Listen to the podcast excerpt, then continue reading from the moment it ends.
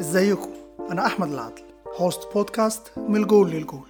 بشجع أربع فرق بقالي كتير قوي الزمالك مانشستر يونايتد ريال مدريد وإنتر ميلان. هنتكلم عنهم بشكل دائم ونحلل ماتشاتهم ومن خلالهم هنقدر نتكلم عن باقي الأندية اللي بتنافسهم والمنافسات المحلية والقارية اللي بيشاركوا فيها.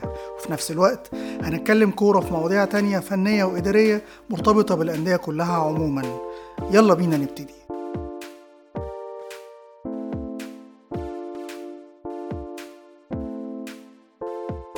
مساء الخير عليكم حلقة جديدة من بودكاست من الجول للجول مع أحمد العدل. وأول حلقة تجمعني بيكو يا رب تبقى حلقة حلوة وتعجبكم هي حلقة على حظنا السعيد إن هي حلقة عن ماتش كبير جدا قبل الماتش. ماتش إنتر ميلان واي سي ميلان ديربي ميلانو المرتقب. وبإذن الله يبقى ماتش مهم. ويبقى مليان حاجات نعرف نتكلم عنها بعدها لكن ده مش معناه إن مفيش حاجات نقدر نتكلم عنها قبل الماتش. عندنا كلام كتير عن الفرقتين وال history بتاع الفرقتين وشكلهم الحالي وطريقة لعبهم والأفراد والعناصر. ويلا بينا نبتدي. انتر ميلان وإي سي ميلان الماتش الكبير جدا في إيطاليا صاحب التاريخ الكبير. اتلعب منه 221 game فاز انتر ميلان ب 83 وتعادل مع اي سي ميلان في 67 وفاز اي سي ميلان في 71 game من ال 221 يعني في أفضلية هنا لإنتر. هل الأفضلية دي عبر التاريخ فقط ولا هي كمان أفضلية recent لا ده في أفضلية حديثة. يعني بشكل مصغر كده في آخر ست مباريات انتر كسب خمسة وميلان كسب واحد. ولو عملنا breakdown كده لو قدرنا نفصص الماتشات أكتر فمثلا من موسم 2019 2020 اللي هو كان موسم عودة اي سي ميلان لسابق عهده زي ما بنقول هنقدر مثلا نقول إن انتر فاز رايح راجع. الموسم ده ميلان ابتدى وحش جدا جدا جدا ثم تحسن في يناير لما زلاتان إبراهيموفيتش رجع وهنتكلم عن النقطة دي قدام. لكن في موسم 2020 2021 إنتر كسب مباراة وميلان كسب مباراة واتقابلوا في الكاس وفاز إنتر ميلان. يعني هنا بدأنا نشوف ميلان قادر يكسب. طيب في موسم 2021 2022 اتقابلوا أربع مرات اتنين في الدوري واتنين في الكاس. الدوري حصل تعادل وفوز لاي سي ميلان. قادرين نشوف ميلان هو بيكسب للسنة الثانية على التوالي. لكن في الكاس في المباراتين المباراة الأولى انتهت بالتعادل وحصل إعادة للمباراة وفاز إنتر بثلاثية. الموسم الماضي اللي هو موسم 2022 2023 شهد ماتشات كتير قوي كانت ما بين الفرقتين. في الدوري والسوبر و Champions League. حصل إن ميلان كسب مباراة في الدوري وإنتر كسب مباراة. طيب بالنسبة لل Champions League إنتر فاز رايح راجع على اي سي ميلان وفي السوبر اللي جمع ما بينهم إنتر فاز بيه. في أفضلية باينة إن كل سنة إنتر بيكسب ماتشات أكتر لكن قادرين نشوف ميلان بيكسب. ده غير أصلا إنه بقى بيتحط في مباريات مهمة في بطولات مهمة في مراحل متأخرة جدا منها نتيجة إنه بقى فريق كبير يعني عشان يلعب سوبر ده معناه إن هو كسب لقب يخليه يلعب على السوبر اللي هو كان الموسم اللي كسب فيه الدوري اللي هو كان موسم إنزاجي الأول أو إن هو يوصل لل Champions League فيلعب ذهاب وعودة. ده كان في ال semi-final في مرحلة متأخرة جدا يعني كان بينه وبين إن هو يلعب final 180 دقيقة فقط لا غير. فده يدي للماتش أهمية أكبر غير الأهمية أصلا الكبيرة لوجود أي سي ميلان وإنتر ميلان في مباراة واحدة. طيب بالنسبة للموسم الحالي هل في حاجة حاصلة نتكلم فيها رغم إن الموسم ما بقالوش غير ثلاث أسابيع فقط؟ آه في. في إيه؟ في إن أي سي ميلان حقق علامة كاملة من الثلاث مباريات اللي لعبهم في بداية الموسم. وكان من ضمنهم مباراة تبدو صعبة وهي مباراة ضد روما في الأولمبيكو. روما حتى لو ان لو كان جوزيه مورينيو مش في أحسن حالاته لكن عنده squad كبير وماتش في روما في استاد روما يديله صبغة تقيلة. لكن قدر ميلان يتجاوز ده وقدر يكسب رغم إنه كان بيلعب ناقص كمان. طيب في الناحية التانية إنتر حقق إيه؟ انتر حقق نفس العلامة الكاملة بالظبط بنفس فكرة الماتش الصعب نسبيا لأنه قدر يقابل فيورنتينا مع إيطاليانو المدير الفني الكبير لكنه فاز عليه بسهولة شديدة برباعية وحقق clean sheet يعني نقدر نقول إن في تكافؤ وندية كبيرة الموسم ده. أعتقد إن هي لم تتحقق في أي مرة قابلوا فيها بعض في الأربع مواسم اللي فاتوا اللي إحنا بنتكلم عليهم. طيب ده جاي من إيه؟ ليه هم قادرين يحققوا علامة كاملة الموسم ده؟ ده جاي برضو لنفس السبب وهو إن ميلان وإنتر الاتنين عملوا تحديث كبير لفرقتهم. جابوا صفقات كتير دعمت مراكز أساسية مؤثرة ومراكز مؤثرة على مستوى دكة الاحتياط. فبقى في سكواد كبير جدا عند الفرقتين مديهم variety ومديهم عمق للفرقة يخلي الفرقتين يبقوا أقوى.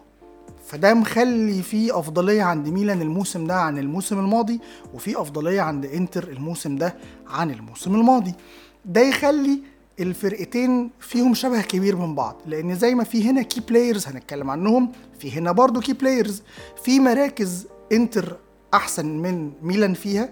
وفي مراكز ميلان أحسن من إنتر فيها. فبالتالي ممكن حد يقول لا دي 60 40 لميلان أو 60 40 لإنتر أو 50 50 يعني الفرقتين قريبين من بعض بشكل أو بآخر. بس في وجهة نظري أنا الحاجة اللي تدي edge لإنتر ميلان عن إي سي ميلان هي سيموني إنزاجي.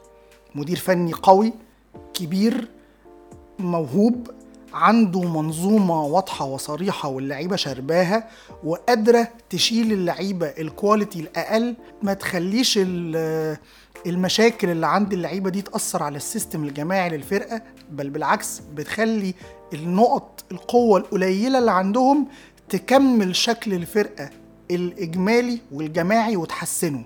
في حين إن بيولي في ميلان ما هواش ال tactician الجبار ما عندوش منظومة كبيرة قوي بالعكس ده هو معتمد أكتر على إن يبقى عنده quality كبيرة. وكل ما زادت ال quality في فرقته كل ما الشكل الجماعي والإجمالي للفرقة اتحسن. اتحسن مش من خلال منظومة اتحسن من خلال إن حصل upgrade لل quality فعشان كده تلاقي خط دفاعه دايما سيء جدا بالذات في الماتشات الكبيرة. فبتلاقي في غلطات فادحة كارثية من لعيبته لا تنم ابدا على إن الفرقة دي فرقة كبيرة. ليه؟ لأن مفيش منظومة دفاعية للفرقة. مفيش system دفاعي ولا وهم معاهم الكورة ولا هم مش معاهم الكورة ولا في الارتداد ولا في أي شيء. لو ما كانش خط الدفاع بتاع اي سي ميلان في quality جامدة جدا توازي ال quality اللي في خط الهجوم وخط النص هيبان بنفس الشكل السيء اللي هو بيبان بيه. فيبين جدا إن في فرق في المنظومتين بين الفرقتين. وهو ده اللي خالق التفوق لإنتر ميلان. على اي سي ميلان في المواسم اللي فاتت في حين إن الظروف واحدة. يعني إنزاجي موجود في إنتر بقاله شوية سنين وبيولي موجود بقاله شوية سنين. الاتنين عدوا بصعوبات إن إنتر كسب الدوري وفشل في تحقيقه بعد كده. ميلان كسب الدوري وفشل في تحقيقه بعد كده. رحل عندها لعيبة مؤثرة ورحل عندها لعيبة مؤثرة. إدارتين مش من أقوى ما يكون وبالعكس ده بيعملوا أوقات قرارات بتأثر بالسلب على الفرقتين أصلا. لكن حتى وإن كان ده حاصل للفرقتين لكن فارق النتائج باين جدا لصالح إنتر ميلان بسبب سيميوني إنزاجي القادر على تحويل كل ظروف الصعبة إلى ظروف سهلة في مصلحة إنتر ميلان. ميلان رجع ميلان تاني إزاي؟ في موسم 2019 2020 ميلان ابتدى بأسوأ شكل ممكن. وكان واصل لغاية شهر 12 إن بيولي بيتم انتقاده من الجميع. اللعيبة عليها ضغط مرعب من الإعلام والجمهور بيتغلب من أي حد في أي وقت ما تحسش إن الناس دي عارفة يعني إيه سي ميلان. فبالتالي كان موقف انتحاري من إبراهيموفيتش إنه بدل ما ينهي كاريره في أمريكا ويتبسط زي ما هو كان مبسوط إنه يقول بشكل علني تقريبا أنا هرجع ميلان تاني. فوجوده بشخصيته وخبرته بالكواليتي الكبيرة حتى لو كان سنه كبير يرفع الضغط عن كل اللعيبة اللي موجودة اللي كويسة واللي نص نص واللي مواهب عظيمة بس لسه بتستوي واللعيبة اللي مضغوطة خلقة والمدير الفني فبمجرد وجوده يحول ميلان من إنه كان لغاية شهر 12 في مركز ال11 مغلوب من أتلانتا 5-0 إلى إنه يخلص في نفس الموسم خامس وكان بينه وبين المركز الرابع نقط قليلة جدا عشان الموسم اللي بعده يبقى منافس على الدوري وينهيه في المركز الثاني عشان الموسم اللي بعده يفوز بالدوري.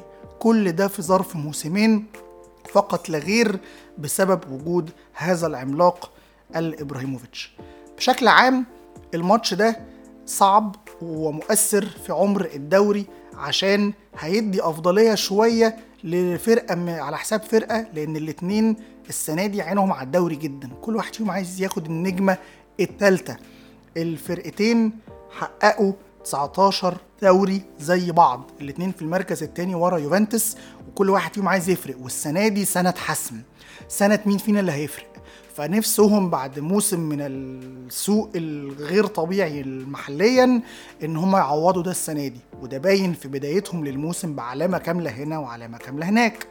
19 بطولة دوري للفرقتين وتسع كؤوس لإنتر قصادهم خمسة لميلان يعني تفوق محلي لإنتر بس تفوق مرعب أوروبي لميلان بسبع ألقاب قصاد ثلاثة لإنتر مخلي دايما في ندية للماتشات بشكل مش طبيعي. طيب مين ممكن يبقوا في المباراة دي key players في الفرقتين؟ على مستوى اي سي ميلان فال key players ممكن يبقوا جيرو رافائيل لياو بوليسيتش تيو هرنانديز ومايك مانيان الحارس.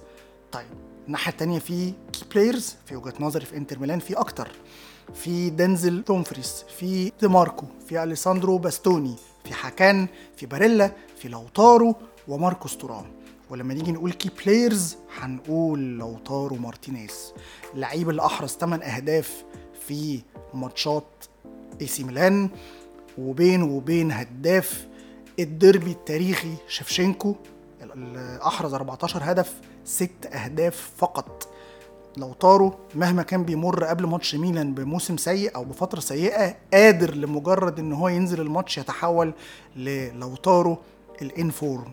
وخلق ثنائية بينه وبين توموري مدافع إي سي ميلان بقت عظيمة جدا لصالح الإنتر ولوتارو بقى طول الوقت قادر يتفوق عليه نفسيا ويتفوق عليه فنيا وتوموري يغلط غلطات مش طبيعية رغم إنه في الحقيقة quality كبيرة ده الوحيد اللي عنده quality بجد في خط دفاع ميلان. لكن قصاد لوتارو لما غلط مرة واثنين وثلاثة بقى سيء جدا جدا في كل مرة بيلعب قصاده ولا كأنه هاوي أو ناشئ صغير. لكن المرة دي هيغيب. أخد card أحمر وهيغيب عن المباراة دي. فهل لوتارو هيفضل يحافظ على تفوقه؟ ولا لمجرد إن اللي هيلعب على لوتارو مساك جديد غير توموري هيخلق نوع من الندية والخمسين خمسين ما بينه وبين المدافع لأن مفيش سابق history بينه وبين المدافع على تفوق لوتارو. هنشوف ده في الماتش. طب هل في key players تانيين غايبين؟ آه في ال international break اللي شهد تألق كبير من لعيبة إنتر ميلان. على مستوى بقى المنتخبات في فرنسا تورام أحرز أول هدف. دومفريس تقريبا عامل أربع assistات في مباراتين آه، لعيبة إنتر اللي في إيطاليا متألقة وهكذا. الناحية الثانية في key players هيغيبوا ممكن جدا. في جيرو اتصاب مع منتخب فرنسا وجايز جدا يغيب. في تيو هرنانديز اتصاب وجايز جدا يغيب. مايك مانيان مع منتخب فرنسا جايز جدا يغيب. فجايز ده يخلق صعوبة لأي سي ميلان كبيرة جدا جدا في مواجهة إنتر ميلان. إنتر ميلان بيلعب إزاي بقى؟ بيلعب 3 5 2 طريقة لعبه المعتادة من أيام أنطونيو كونتي اللي استمرت مع سيموني إنزاجي وبيلعب بشكل واضح وصريح وقوي و fluid جدا. بيان سومر حارس ديفراي في القلب على يمينه دارميان على شماله باستوني. دومفريس خمسة من اليمين هو ناحية اليمين. باريلا حكان ميخيتاريان وديماركو قدامهم اتنين مهاجمين. ماركوس تورام ولوتارو مارتينيز. حكان بيلعب ستة وهو ما بقالوش سنين كتير بيلعب ستة ده هو في الأصل عشرة. ثم لعب 8 ثم لعب 6 وتألق. حكان بيبقى هو الستة اللي بيبني الهجمة وبينزل له مخيتاريان أوقات علشان يخف الضغط من عليه. لما بيضغط عليه من فوق في حين إن باريلا بيسترتش لفوق في اللحظة دي ولو في بناء لعب عادي وسلس وطبيعي باريلا بينزل لتحت مكان دينزل تومفريس السيء جدا بالكورة بس عظيم في آه إنه يأتاك المساحات فبينزل مكانه يبني اللاعب دومفريس يا بيسترتش على الخط لقدام يا بيسترتش كراس حربة زي ما حصل في ماتش فيورنتينا ولوتارو بينزل تحت. في الطبيعي تورام هو اللي بينزل أو المهاجم اللي جنب لوتارو هو اللي بينزل يبقى ساقط في المساحة اللي ميخيتاريان بيسيبها أو باريلا بيسيبها في بناء اللعب. ولوتارو هو اللي بيقرب من الصندوق زي ما كان بيحصل مع دزيكو وبعدين لوكاكو وحصل مع تورام في أول مباراتين. هل ده هيستمر في ماتش ميلان؟ معرفش ممكن نلاقي تورام هو اللي مكمل زي ما هو كان بادئ أو ممكن نلاقي تورام مقرب للجون أكتر ولوتارو هو اللي نازل زي ماتش فيورنتينا. في حين إن اي سي ميلان بيلعب 4 3 3 وده شكل system بيولي الثابت من أول ما مسك ميلان وإن كان بيلعب 4 2 3 1 أوقات ما عدا فترة بس السنة اللي فاتت كده كانت صغيرة لما فرقته انهارت جدا فنيا قلب الخطة ل 3 4 2 1 وكان عايز بس يحاول يحافظ على إنه يلاقي لعيبة كتير في خط النص وخط الدفاع عشان يعالج الكيف بالكم فما يتغلبش سكورات ويقدر يحافظ على وجود ميلان في المنافسة لأطول وقت يقدر عليه. وأول ما دعم في الصيف قدر إنه يرجع خطته زي ما كانت 4 3 3 توقعي إن الماتش هيشهد قوة وسيطرة من إنتر زي ما حصل في المباريات اللي فاتت. رتم سريع ولعب مباشر على الجول وسيطرة واستحواذ. وإن كان فيه اللي يعاقب إنتر لما يهاجم المساحات اللي في ظهر خط الدفاع البطيء اللي للأسف الشديد قد يتسبب في مشاكل ليان سومر اللي لسه مش متأكدين من فورمته لأنه حتى الآن غير مطمئن بنسبة كبيرة جدا للإنتر. في رافائيل لياو وفي بوليسيتش وفي تيو هرنانديز قادرين على إن هم يأتاك المساحة اللي في ظهر خط الدفاع بالمرتدات. آه إنتر جيد في الارتداد الدفاعي لكن لو الكرة وصلت إن هي عدت خط الدفاع البطيء هيبقى فيه خطورة كبيرة جدا على مرمى إنتر. أعتقد من الصعب إن إحنا نشوف إنتر في حالة استسلام أو ضعف قصاد ميلان وإن كانت حصلت بس بتبقى نادرة. أتوقع وأتمنى فوز إنتر ميلان خصوصا لو اللعيبة المؤثرة اللي في إي سي ميلان هتغيب. وأتوقع إن الماتش ده هيبقى له تأثير كبير على مشوارهم خصوصا إن بعدها بثلاث أيام Champions League هيرجع وإي سي ميلان عنده ماتش كبير جدا عينه عليه لأنه في مجموعة الموت وعايز يبدأها بفوز. هيلعب ضد نيوكاسل home فأعتقد إن هو هيبقى عينه على الماتشين مش ماتش واحد وده جايز يتسبب في إنه يخسر الماتشين أو ماتش منهم أو نقط كتير من الاثنين في حين إن إنتر عنده ريال سوسيداد ماتش صعب في أسبانيا لكن مش بنفس صعوبة ماتش نيوكاسل في السانسيرو دي كانت حلقتنا. يا رب تبقى عجبتكم ونلتقي إن شاء الله في حلقات أخرى و game week جديد ونتكلم فيه مع بعض عن كل شيء.